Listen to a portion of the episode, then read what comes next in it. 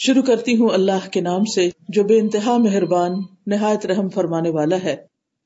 اللہ سبحان و تعالیٰ فرماتے ہیں، زمانے کی قسم بالعصر زمانے کی قسم، ان الانسان لفی خسر، کہ بے شک ہر انسان یقیناً خسارے میں ہے، نقصان میں ہے۔ الدین آمن و عامل الصالحات، سوائے ان لوگوں کے جو ایمان لائے اور انہوں نے نیک مال کیے۔ و تواس بالحق و تواس بالصبر۔ اور انہوں نے ایک دوسرے کو حق کی وسیعت کی اور ایک دوسرے کو صبر کی وسیعت کی۔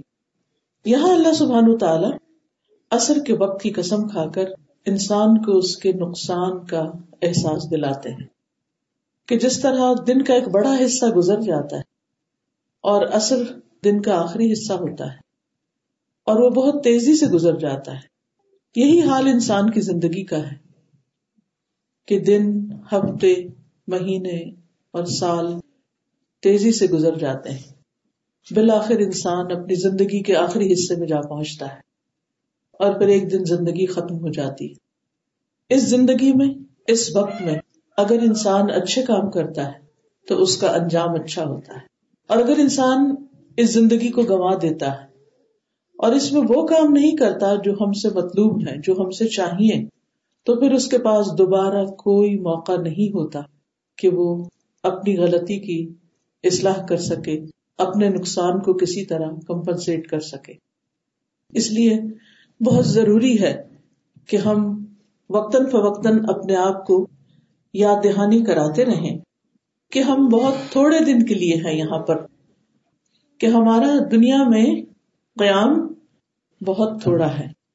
قرآن مجید میں آتا ہے کہ قیامت کے دن انسان کہیں گے، لم اللہ اشیتن او دہا یعنی وہ یہ محسوس کریں گے کہ وہ دنیا میں بس صبح کا پہر یا پچھلا پہر رہ کر آئے۔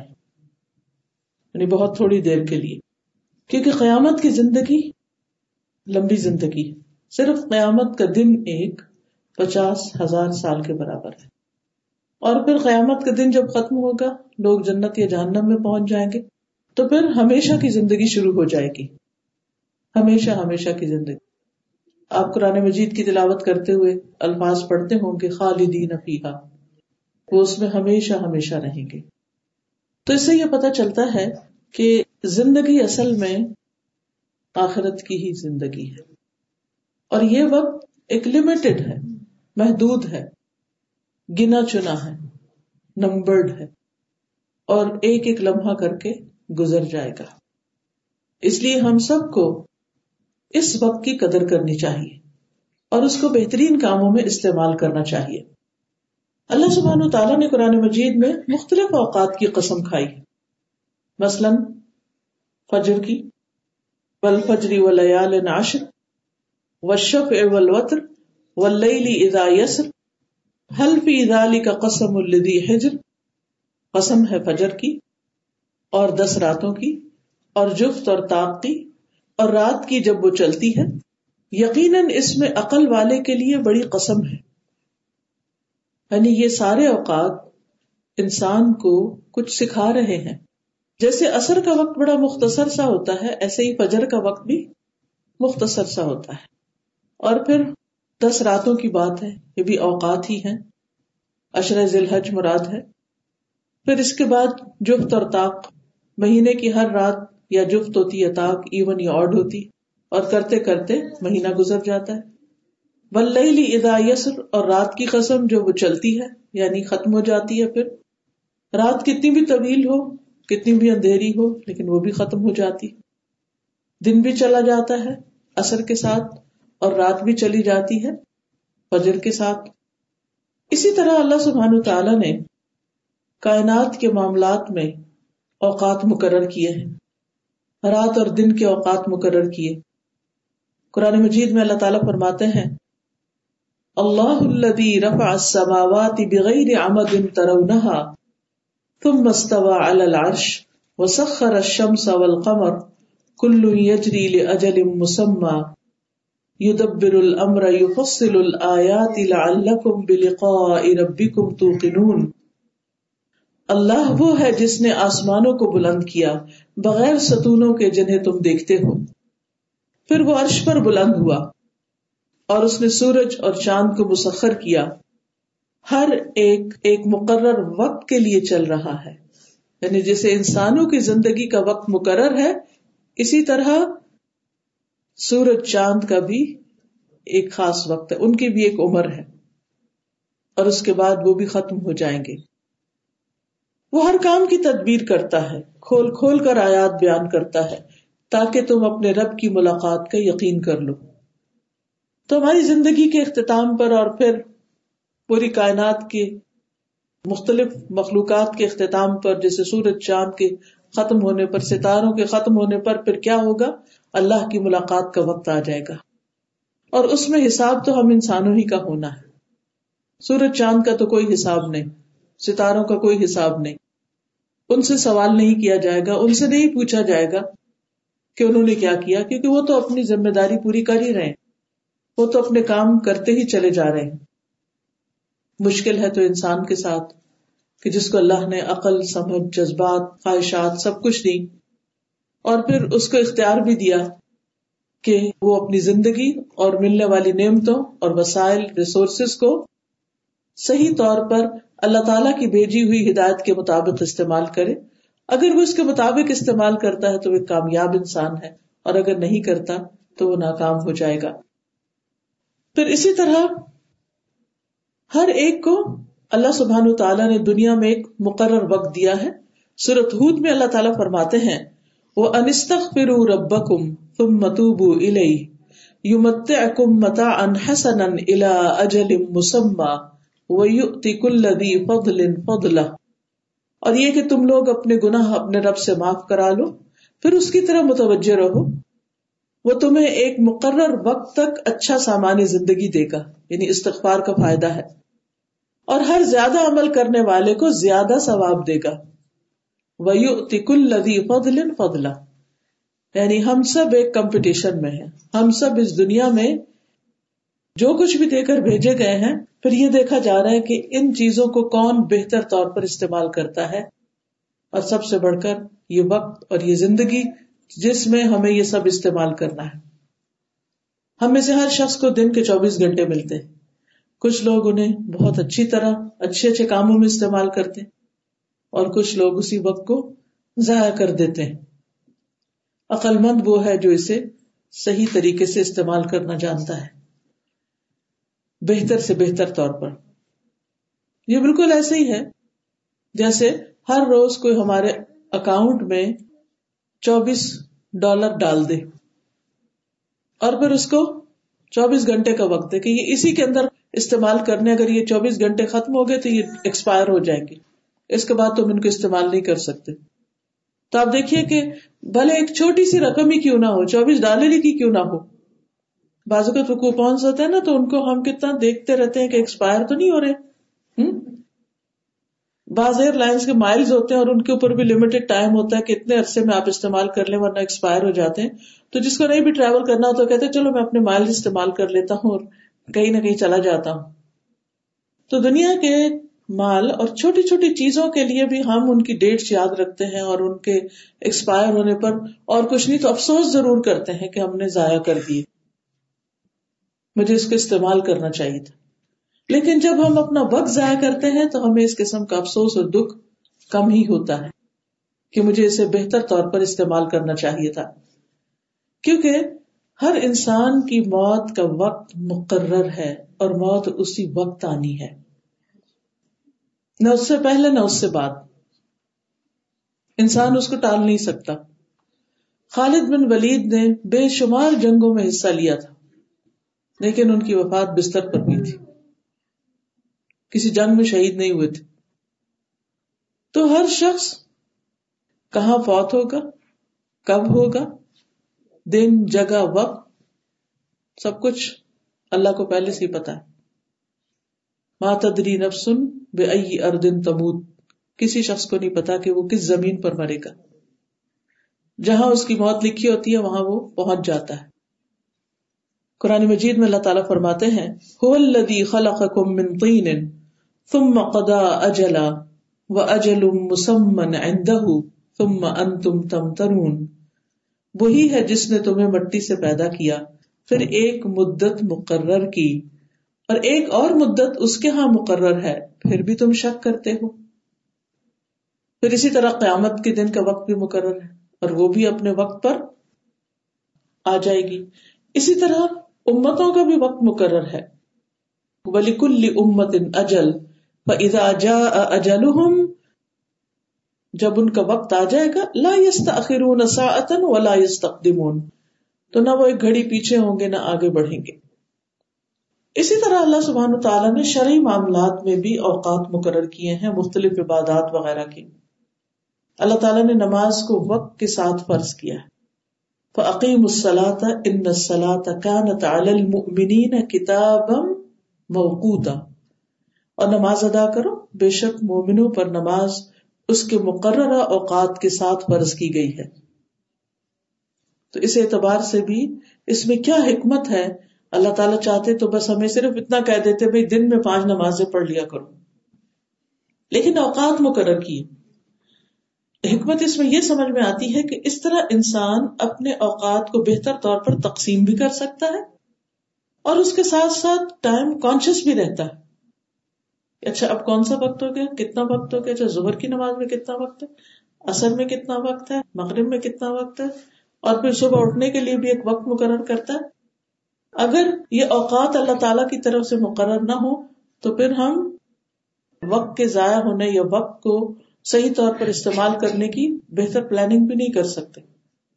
جو لوگ اپنی دنیا میں کامیابی کے لیے کام کرتے ہیں، وہ اپنے اوقات کو اپنے گولز کے مطابق سیٹ کرتے ہیں۔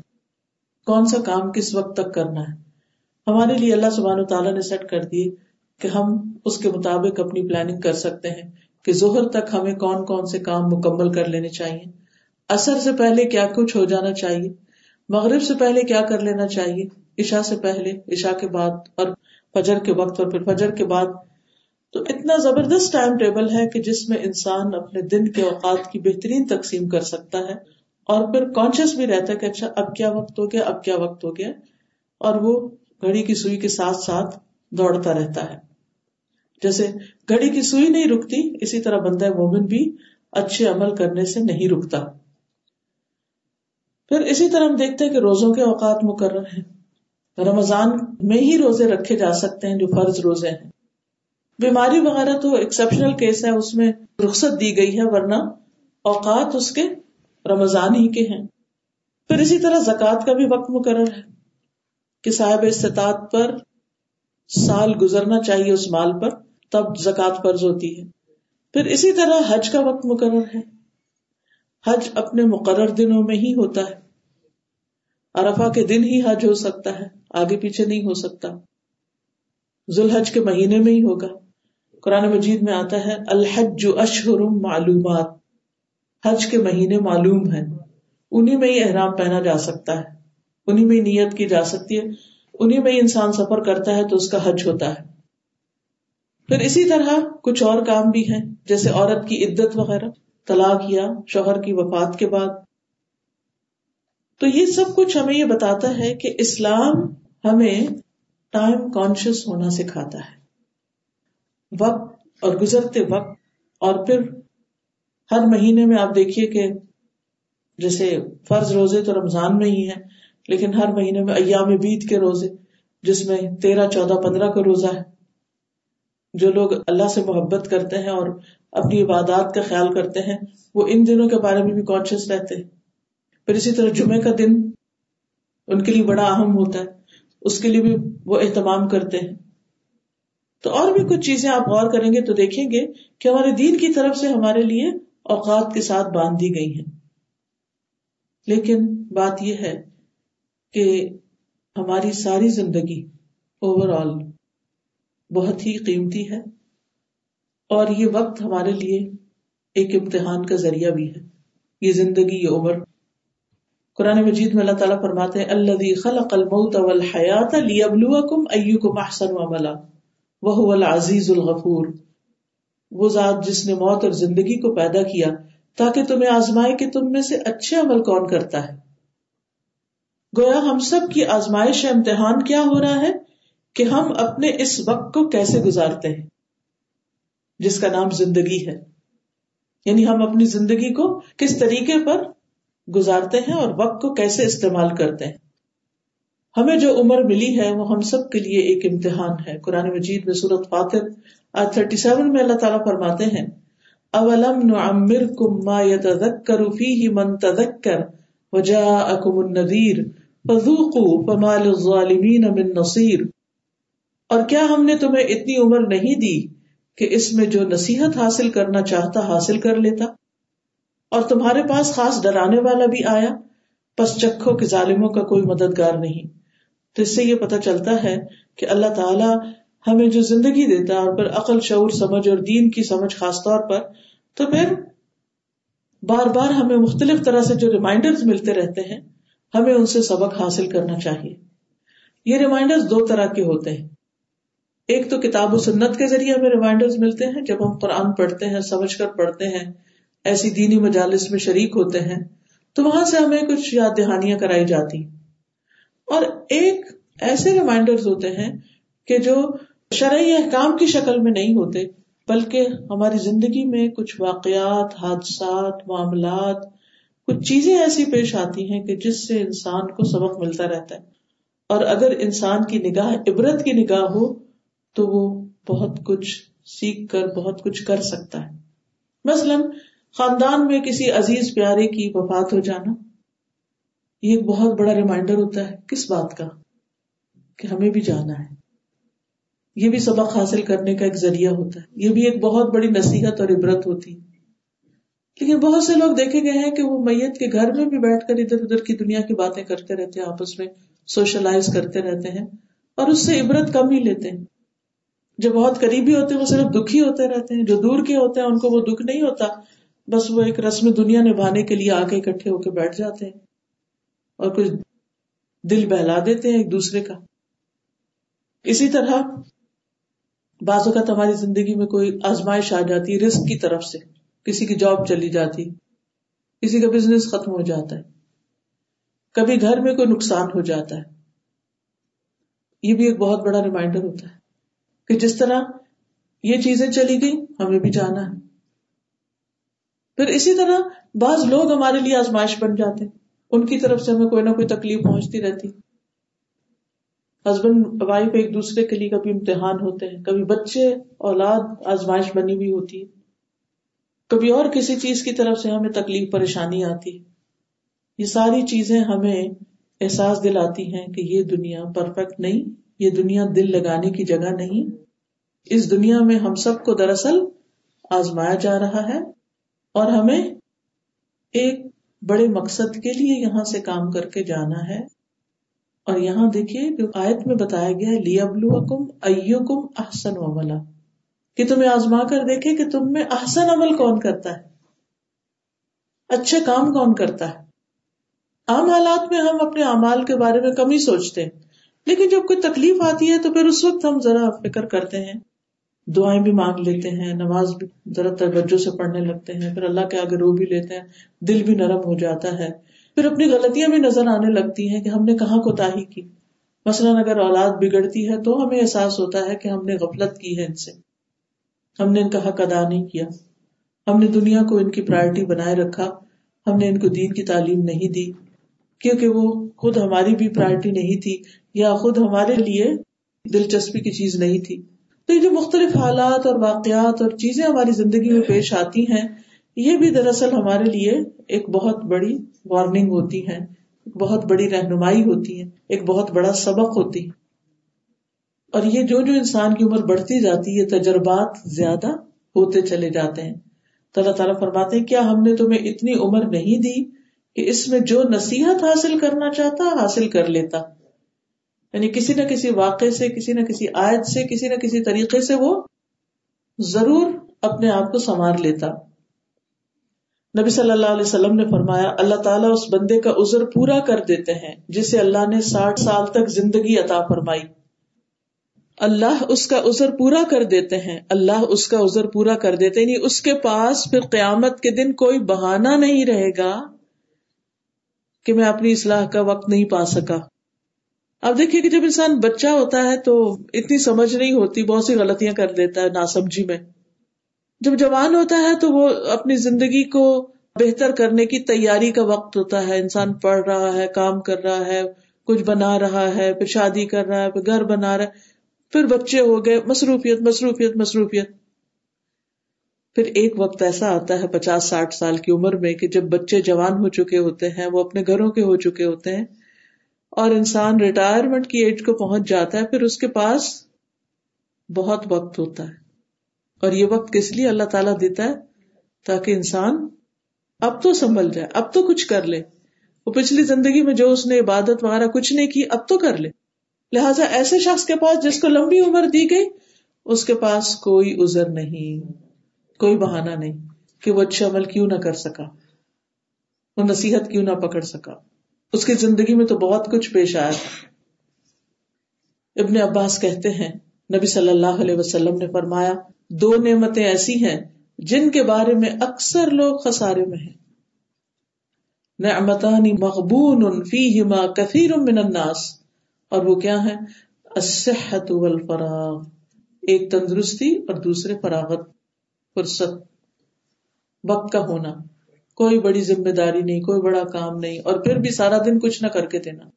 ادھر ادھر کی سوچے سوچتے رہنا۔ تو وقت کا ضائع کرنا جو ہے، وہ موت سے زیادہ سنگین ہے۔ ابن قیم کہتے ہیں، وقت کو ضائع کرنا موت سے زیادہ سنگین ہے۔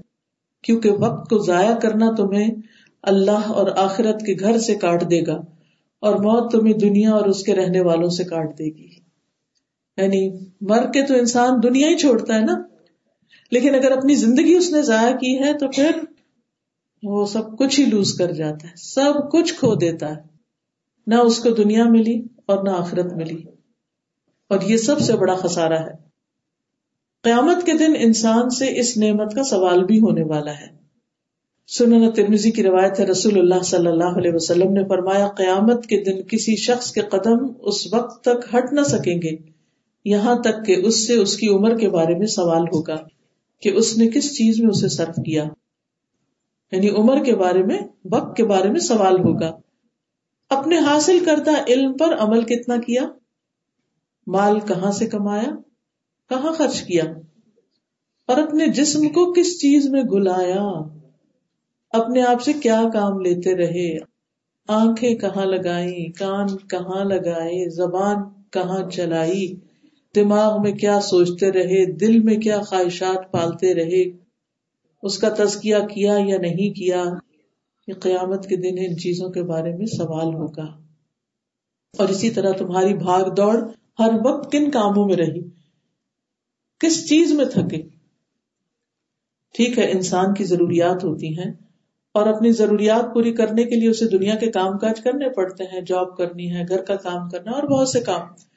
لیکن ان سب کاموں میں سے اللہ کی عبادت کے لیے وقت نکالنا، اللہ سبحان و تعالی کے دین کو سیکھنا بھی نہایت ضروری ہے۔ پھر اسی طرح اس زندگی سے فائدہ اٹھانا بہت ضروری ہے۔ ابن عمر سے روایت ہے کہ رسول اللہ صلی اللہ علیہ وسلم نے میرے جسم کا ایک حصہ پکڑ کر، ایک روایت میں کندھا پکڑ کر فرمایا، تم دنیا میں ایسے رہو جیسے تم اجنبی ہو۔ یہ تمہارا گھر نہیں ہے یہاں۔ پردیسی ہو تم۔ یا کسی راہ کو عبور کرنے والے ہو۔ جیسے کوئی سڑک پر جا رہا ہوتا ہے نا، تو رستہ گزر رہا ہے۔ وہ ادھر دل نہیں لگا لیتا۔ کبھی کوئی ہائی وے پہ اپنا رک کے کھڑا نہیں ہو جاتا۔ سبھی چلے جا رہے چلے جا رہے چلے۔ یہ دنیا بھی ایک ہائی وے کی طرح ہے۔ وہ سبھی دوڑ رہے ہیں، دوڑ رہے ہیں، دوڑ رہے ہیں، جا رہے ہیں۔ یہ جگہ دل لگانے کی نہیں ہے۔ اور فرمایا، خود کو قبر والوں میں شمار کرو۔ یعنی اس وقت انسان کو بڑا ہی احساس ہوتا ہے کہ بس وہ قید ہو گیا نا۔ قبر کیا ہے دراصل؟ دیکھا جائے تو قید خانے سے بھی زیادہ بڑی قید ہے۔ قید خانے میں تو انسان پھر بھی تھوڑا بہت چل پھر سکتا ہے، دو چار قدم ہی صحیح۔ بول سکتا ہے، کچھ کر سکتا ہے، کسی کو پکار سکتا ہے۔ لیکن وہاں تو ہل جل ہی نہیں سکتے۔ وہ تو بس اتنی چھوٹی سی ہے کہ جس میں بس انسان لیٹا ہوا۔ کوئی کام ہی نہیں کر سکتا، حتیٰ کہ ذکر بھی نہیں کر سکتا۔ اپنی نیکی میں ایک ڈاٹ جتنا بھی اضافہ نہیں کر سکتا۔ لیکن آج ہمیں کتنی آزادی ملی ہوئی ہے۔ ہم جتنی دفعہ چاہیں سبحان اللہ کہیں، اللہ کا ذکر کریں، جتنے چاہیں نوافل پڑھیں، جتنا چاہیں بیٹھ کے قرآن پڑھیں، جتنا چاہیں لوگوں کی خدمت کریں، اچھے اچھے کام کریں، آج وقت ہے۔ خبر میں جا کر وقت نہیں رہے گا۔ وہاں جا کر انسان صرف روئے گا کہ میں نے اپنا وقت کیوں ضائع کیا؟ لیکن آج آج یہ پتا ہوتے ہوئے بھی کہ وہاں جانے والے ہیں جلدی وہاں پہنچ جائیں گے اور سب سے زیادہ اس وقت پریشانی ہوگی کہ بس اب عمل کی مہلت ختم ہو گئی ہے۔ اب کچھ اور کر نہیں سکتے۔ آزادی ختم ہو گئی۔ آزادی چھن گئی۔ تو اپنے آپ کو قبر والوں میں شمار کرو کا مطلب کیا کہ وہاں رکھ کے دیکھو کہ میں پہنچ گیا ہوں۔ اب میں کیا چاہوں گا کہ کیا کروں؟ بس وہ آج یہاں کرنا شروع کر دو، کیونکہ آج کرنے کی مہلت ہے۔ مجاہد کہتے ہیں، پھر ابن عمر نے مجھ سے فرمایا کہ اگر صبح ہو جائے تو شام کا انتظار نہ کرو۔ شام ہو جائے تو صبح کا انتظار نہ کرو۔ بیماری آنے سے پہلے صحت سے اور موت کے آنے سے پہلے زندگی سے فائدہ حاصل کر لو۔ کیونکہ اے عبد اللہ تمہیں نہیں پتا کل تمہارا نام کیا ہوگا۔ یعنی مردوں میں شمار ہو گئی یا زندوں میں شمار ہو گئے تو آج کا دن، یہ زندگی عمل کے لیے دی گئی ہے۔ علی بن ابی طالب کہتے ہیں کہ دنیا پیٹ پھیر کر جا رہی ہے اور آخرت سامنے آ رہی ہے۔ یعنی جیسے ہم چل رہے ہوتے ہیں یا ڈرائیو کر رہے ہوتے ہیں تو ایک چیز کی طرف ہم فیس کر رہے ہوتے ہیں اپنے سامنے اور پیچھے ہماری بیک ہوتی۔ تو یہ جو بیک ہے نا وہ دنیا ہے اور آگے ہم جا رہے ہیں، بھاگ رہے ہیں، بھاگ رہے ہیں، آگے ہماری موت اور آخرت ہے۔ اور ان دونوں میں سے ہر ایک کے چاہنے والے ہیں۔ بس تم آخرت کے چاہنے والے بنو، دنیا کے چاہنے والے نہ بنو۔ کیونکہ آج تو عمل کا موقع ہے اور حساب نہیں، کل حساب ہوگا اور عمل کا موقع نہیں رہے گا۔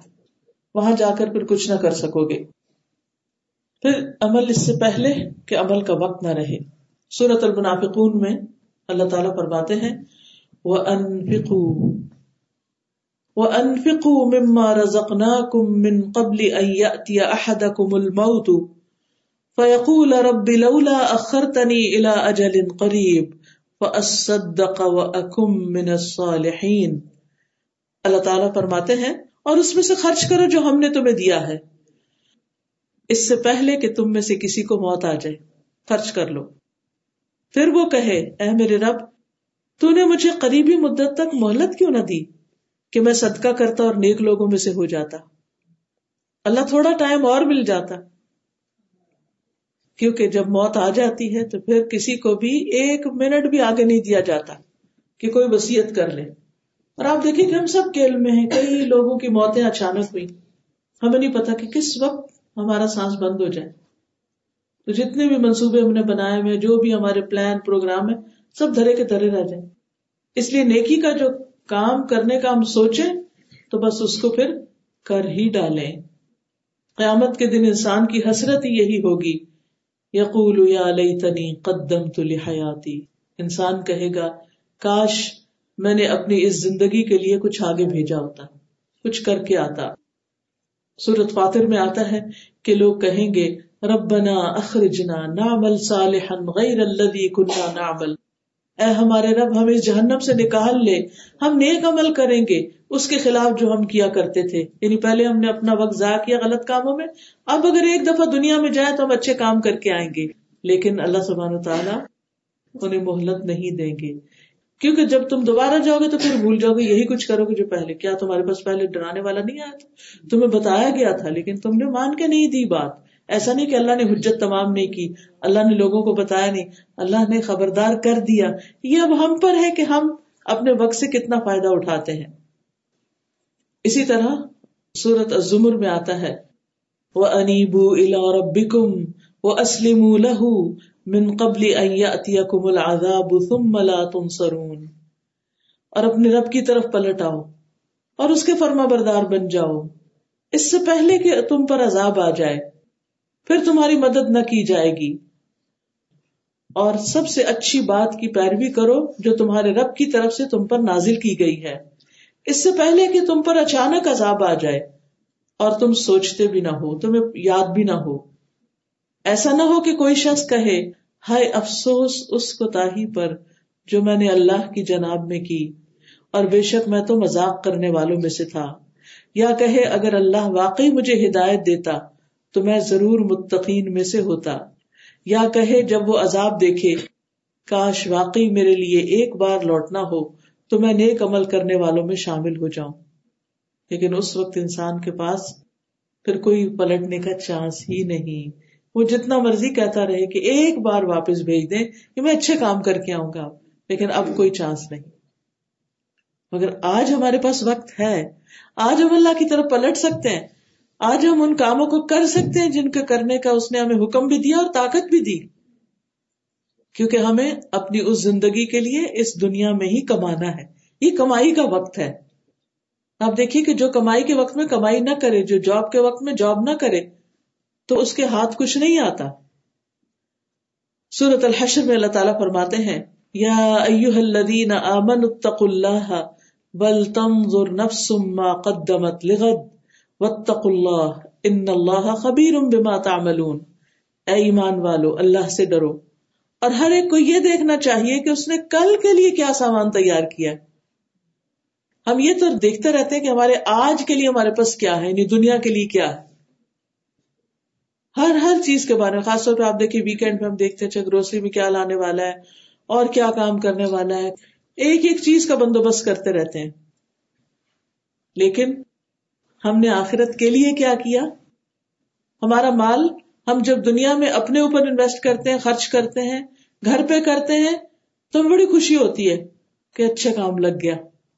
اپنی صحت پر لگا لیا، اپنے خوراک پہ لگایا، اپنے گھر کو اپڈیٹ کرنے میں اپنے آرام کے لیے لگایا، فرنیچر تبدیل کیا کارپیٹ تبدیل کیے، اور جو جو کچھ دل چاہا بنایا۔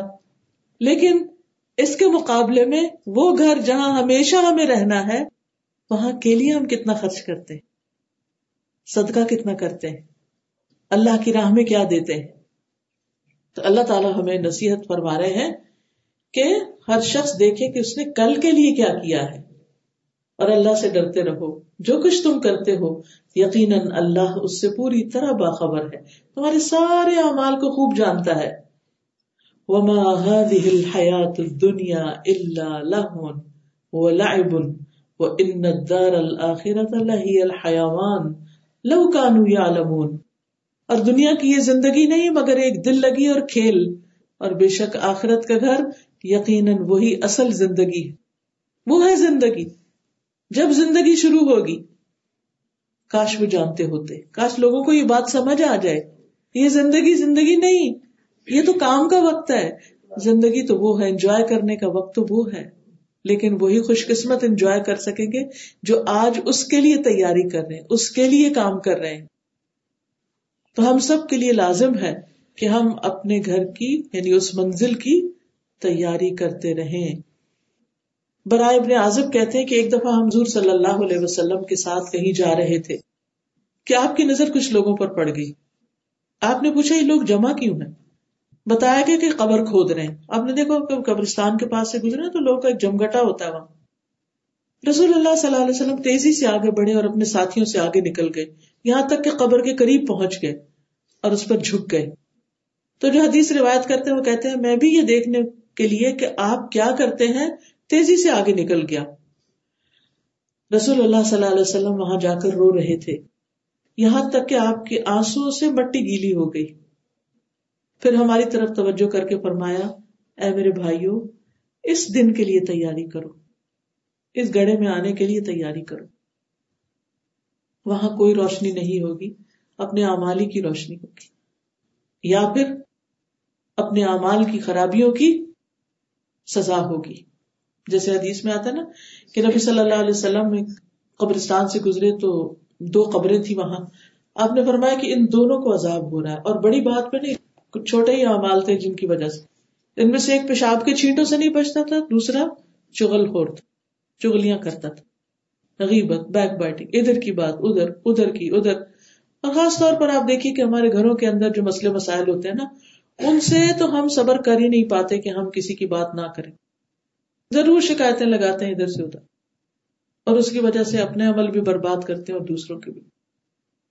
افسوس یہ کہ ہمارے خاندانوں میں جس ساس بہو کا جھگڑا ہے ہسبینڈ وائف کے بیچ میں نہیں بنتی، پھر وہ اپنے اپنے خاندان میں یا بچوں میں پارٹی بنا لیتے ہیں۔ لڑکی اپنے ماں باپ کو بتا رہی ہے، لڑکا اپنے پیرنٹس کو انوالو کر لیتا ہے۔ اور لڑائیاں اور جھگڑے اور فساد اور انہیں میں ادھر نماز پڑھ لی اور اس سے زیادہ غیبتیں کر لی اور وہ جو کیا کمایا وہ سب ضائع کر دیا۔ مسئلہ اصل یہ ہے کہ انسان اس گھر کو سامنے نہیں رکھتا اور صبر نہیں کرتا۔ کبھی انسان کو یہ نا کہ میں نے اس کی خاطر دیکھیے، ہم جو بھی اور کام کرتے ہیں صبر کر کے کرتے ہیں، جو آپ میں سے خواتین جاب کرتی ہیں، بعض اوقات آٹھ آٹھ گھنٹے گھر سے باہر ہوتی ہے تو آسان تھوڑی ہوتا ہے، کیونکہ عورت کی فطرت میں نہیں ہے نا، نیچر میں نہیں ہے گھر سے باہر رہنا زیادہ دیر، اسے گھر میں ہی سکون ملتا ہے۔ لیکن مجبوری کے مارے کام کرتی جب کرتی ہے تو صبر کر کے ہی کرتی ہے نا، اپنے آپ کو تکلیف میں مبتلا کر کے یہ مجبوری ہے۔ بچوں کی تعلیم ہے، اور خرچے ہیں، قرضے ہیں، کام تو کرنا ہے تو وہ صبر تو کرتے ہیں نا۔ اسی طرح آخرت کے لیے بھی کہ بھائی مجبوری ہے نا، قبر میں جانا ہے، اس کے لیے صبر کرنا ہی کرنا ہے۔ مجھے یہ باتیں نہیں کرنی، مجھے اس میں خاموشی اختیار کرنی۔ اپنے آپ کو کسی اور اچھے کام میں لگانا ہے، ان جھگڑوں میں نہیں پڑنا۔ تو بہرحال تیاری کرنے والا ہی اصل عقل مند ہے۔ ابن عمر کہتے ہیں کہ میں رسول اللہ صلی اللہ علیہ وسلم کے ساتھ تھا۔ ایک انصاری صحابی آئے، انہوں نے نبی صلی اللہ علیہ وسلم کو سلام کیا۔ پھر کہا اللہ کے رسول، کون سے مومن افضل ہے آپ نے فرمایا، جن کے اخلاق زیادہ اچھے ہیں۔ انہوں نے کہا، کون سے مومن زیادہ عقل مند ہے آپ نے فرمایا، جو موت کو زیادہ یاد کرتے ہیں۔ وہ عقل مند ہے جو اپنی موت کو نہ بھولے۔ اور اس کے بعد کے مراحل کے لیے زیادہ اچھی طرح تیاری کرتے ہیں۔ یہی عقل مند ہے تو ہم سب کو اس بارے میں سوچنا چاہیے کہ ہم اپنے وقت کو کس طرح بہترین طریقے پر استعمال کریں۔ تاکہ جب ہم دنیا سے رخصت ہو تو نب سے مطمئن نہ ہو۔ موت کے وقت فرشتہ آئے، روشن چہرے والا آئے، سلام کرے، خوشبو والا کفن لائے اور یا نفس المطمئنہ کہہ کے جان نکالے کہ اے نفس مطمئنہ۔ لیکن یہ نفس مطمئنہ تبھی ہوگا جب ہم وہ کام کریں گے جو اللہ کی رضا کے ہوں گے۔ اپنی زندگی کو اللہ کی خاطر ڈھالیں گے۔ اللہ کی فرما برداری کے کام کریں گے۔ تو جب آپ سے پوچھا گیا، کون سے مومن افسل ہیں؟ تو آپ نے فرمایا، زیادہ اچھے اخلاق والے۔ تو گویا نفس مطمئنہ اسی کا ہوتا ہے جس کا اخلاق اچھا ہوتا ہے۔ کوئی اسے کچھ کہہ بھی جائے تو وہ بدتمیزی اور بد اخلاقی نہیں کرتا۔ کیونکہ سب سے بھاری نیکی جو ہے نا، میزان میں وہ اچھا اخلاق ہے۔ اور وہ اخلاق جو اللہ کے لیے کیا ہو، کہ کوئی کچھ کہہ جائے تو اللہ کے لیے معاف کر دے انسان۔ اور کسی کے ساتھ جاتی نہ کرے۔ تو اچھے کاموں میں اور وقت بہترین استعمال کرنے کی چند ٹپس میں آپ کو دوں گی۔ ان میں سب سے پہلی بات یہ ہے کہ کیونکہ قیامت کے دن سب سے پہلا سوال نماز کے بارے میں ہوگا۔ اس لیے نمازوں سے دن کا آغاز کریں۔ نماز کو اپنی پرائرٹی نمبر ون رکھیں۔ اپنے دن کے ٹائم ٹیبل کو نمازوں کے ارد گرد بنائیں۔ یہ نہیں کہ سارے کاموں میں جہاں کوئی تھوڑا سا وقت ملا وہاں نماز ڈال دیں۔ چاہے آخری وقت ہو، نہیں، ایسے نہیں کرنا۔ الحمد للہ ہر ایک کے پاس فونز ہیں اسمارٹ فونز ہیں ایپس ہیں، اذان کے وقت سب کی اذانیں شروع ہو جاتی ہیں۔ ہر ایک کے پاس کوئی نہ کوئی انتظام ہے۔ گھروں میں ایسی گھڑیاں ہیں جو ہمیں متنوع کر دیتی ہیں کہ اذان کا وقت ہو گیا ہے۔ کئی جگہوں پہ اذانیں ہوتی ہیں اور وہاں پتہ چل جاتا ہے کہ اذان کا وقت ہو گیا ہے۔ تو اگر ایک مہینہ بعد کا ہم ٹائم ٹیبل دیکھنا چاہیں تو وہ بھی نمازوں کے اوقات ہمیں مل جاتے ہیں۔ پورے سال کے مل جاتے ہیں۔ تو اپنے دن میں دیکھیں کہ اچھا نماز کس کس وقت آ رہی ہے۔ پھر اس کے بعد آپ دیکھیں کہ اچھا مجھے فجر سے ظہر تک کے بیچ میں کون سے کام کرنے ہیں کہ بڑا چنک ہے ٹائم کا۔ پھر ظہر اور اثر میں ٹائم کم رہ گیا ویسے بھی سردیوں کی وجہ سے۔ تو اس میں مجھے کیا کرنا ہے؟ ایسا نہیں کہ میں زہر کی نماز پڑھ کے ایسا کام شروع کر دوں جو مغرب سے پہلے ختم نہ ہو۔ کچھ لوگ اس وقت شاپنگ کرنے نکل جاتے ہیں، کچھ اور ایسا کام کرتے ہیں کہ وہ اثر بہت ہی لیٹ کر کے پڑھتے ہیں۔ تو آپ نے فرمایا تل کا سلاۃ المنافق، یہ منافق کی نماز ہے۔ تل کا سلاۃ المنافق تل کا سلاۃ المنافق، پوچھا گیا، کون سی نماز؟ آپ نے فرمایا کہ جو دھوپ کے پیلا پڑنے کا انتظار کرتا رہتا ہے اور پھر اٹھ کے دو چار ٹھونگے ایسے مارتا ہے جسے مرغ دانے چنتا ہے زمین سے۔ تو آخری وقت میں نماز جو پڑھی گئی ہے نا، وہ اس کا کوئی فائدہ نہیں۔ تو اس لیے نمازوں کے ساتھ اپنا ٹائم ٹیبل سیٹ کرے اور اول وقت نماز پڑھنے کی عادت ڈالیں۔ اس سے آپ کو نفس مطمئنہ حاصل ہوگا۔ قرآن مجید میں ہم دیکھتے ہیں، اللہ تعالیٰ فرماتے ہیں، مومن بندوں کے بارے میں، رجال لا تلہیہم تجارت ولا بیع عن ذکر اللہ و اقام الصلاة و ایتاء الزکاة یخافون یوما تتقلب فیہ القلوب والابصار۔ وہ مرد، وہ لوگ جنہیں اللہ کے ذکر سے اور نماز قائم کرنے اور زکات دینے سے نہ کوئی تجارت غافل کرتی ہے، نہ کوئی خرید و فروخت۔ وہ اس دن سے ڈرتے ہیں جس میں دل اور آنکھیں الٹ جائیں گی۔ اس لیے وہ آج کے دن کیا کرتے ہیں؟ اپنی نماز سے غافل نہیں ہوتے، وہ نماز کے اوقات نہیں بھولتے اور زکات دینے کا وقت بھی نہیں بھولتے کہ سال پہ سال گزر جائے اور زکات ہی نہ دے۔ او مجھے تو یاد ہی نہیں رہا کہ مجھے تو شبال میں زکات دینی تھی۔ نہیں، پہلے سے ہی کیلکولیٹ کر کے رکھ لیتے پہلے سے ہی فکر کرتے ہیں کہ مجھے اس مہینے میں وہ شوال کے شوال سے پہلے رمضان میں دینے کی فکر کریں گے کہ میں اپنے فریضے کو ادا کر لوں۔ وہ حج کو ٹالتے نہیں چلے جائیں گے کہ اچھا یہ بھی کام کر لوں، وہ بھی کر لوں، پھر حج کریں گے۔ نہیں، وہ اپنے اس فریضے کو بھی ادا کرنے کی فکر کرتے ہیں، کیونکہ وہ اس دن سے ڈرتے ہیں یعنی آخرت کے دن سے ڈرتے ہیں، جس میں دل اور آنکھیں الٹ جائیں گی۔ پھر اسی طرح عبادہ بن سامد سے روایت ہے، نبی صلی اللہ علیہ وسلم نے فرمایا، ایسے حکام ظاہر ہوں گے جو دیگر مشاغل میں مصروفیت کی وجہ سے نماز کو وقت سے بھی لیٹ کر دیں گے۔ تو تم اپنے وقت میں نماز پڑھ لینا اور ان کے ساتھ اپنی نماز نفل کی نیت سے پڑھ لینا یعنی اگر جماعت میں پڑھنی ہے تو۔ لیکن اپنے فرض پہلے ادا کر لینا۔ ام فروا کہتی ہیں کہ رسول اللہ صلی اللہ علیہ وسلم سے سوال کیا گیا اعمال میں کون سا عمل سب سے افضل ہے؟ آپ نے فرمایا نماز کو اول وقت میں ادا کر۔ ادھر آزان ہو اور ادھر فکر کرے کہ نماز ادا ہو جائے۔ جمعے کی نماز خاص طور پر۔ رسول اللہ صلی اللہ علیہ وسلم نے فرمایا، جس نے جمعہ کے دن غسل جنابت کیا، پھر نماز کے لیے چلا گیا، تو گویا اس نے ایک اونٹ کی قربانی کی۔ اور جو شخص دوسری گھڑی میں چلا، تو گویا اس نے گائے کی قربانی کی۔ جو تیسری گھڑی میں چلا یعنی جو اس کے بعد گیا، گویا اس نے ایک سینگ والا دمبا قربان کیا۔ اور جو چوتھی گھڑی میں چلا، اس نے گویا ایک مرغی قربان کی۔ جو پانچویں گھڑی میں چلا، تو اس نے گویا کنڈے کی قربانی کی۔ پھر جب امام خطبے کے لیے نکل جاتا ہے، تو فرشتے غور سے سننے میں مشغول ہو جاتے ہیں۔ یعنی پھر وہ نام نہیں لکھتے، بس اب تو سبھی آ گئے۔ تو جب سب سے پہلے جاتا ہے، اس کی سب سے بڑی قربانی لکھی جاتی ہے، اور جو سب سے آخر میں آخری۔ اور جب امام آ جاتا ہے، اس کے بعد تو جو لیٹ جمعے پہ آئے، وہ پھر اس فضیلت میں شامل نہیں ہوتے۔ اسود کہتے ہیں کہ میں نے عائشہ رضی اللہ عنہا سے پوچھا، نبی صلی اللہ علیہ وسلم اپنے گھر میں کیا کیا کرتے تھے؟ کہنے لگی، آپ اپنے گھر کے کام کاج یعنی اپنے گھر والوں کی خدمت کرتے تھے۔ اور جب نماز کا وقت ہوتا تو فوراً کام کاج چھوڑ کے نماز کے لیے چلے جاتے تھے۔ یہ آپ کا طریقہ تھا۔ لیکن ہم، ہمیں یہ عادت اپنانا بڑا ہی مشکل لگتا ہے کہ آزان ہو جائے اور ہم کام چھوڑ دیں۔ اور دیکھیے کہ نبی صلی اللہ علیہ وسلم کی سنت کے کام چھوڑ دیتے تھے۔ پہلے نماز ادا کرتے تھے۔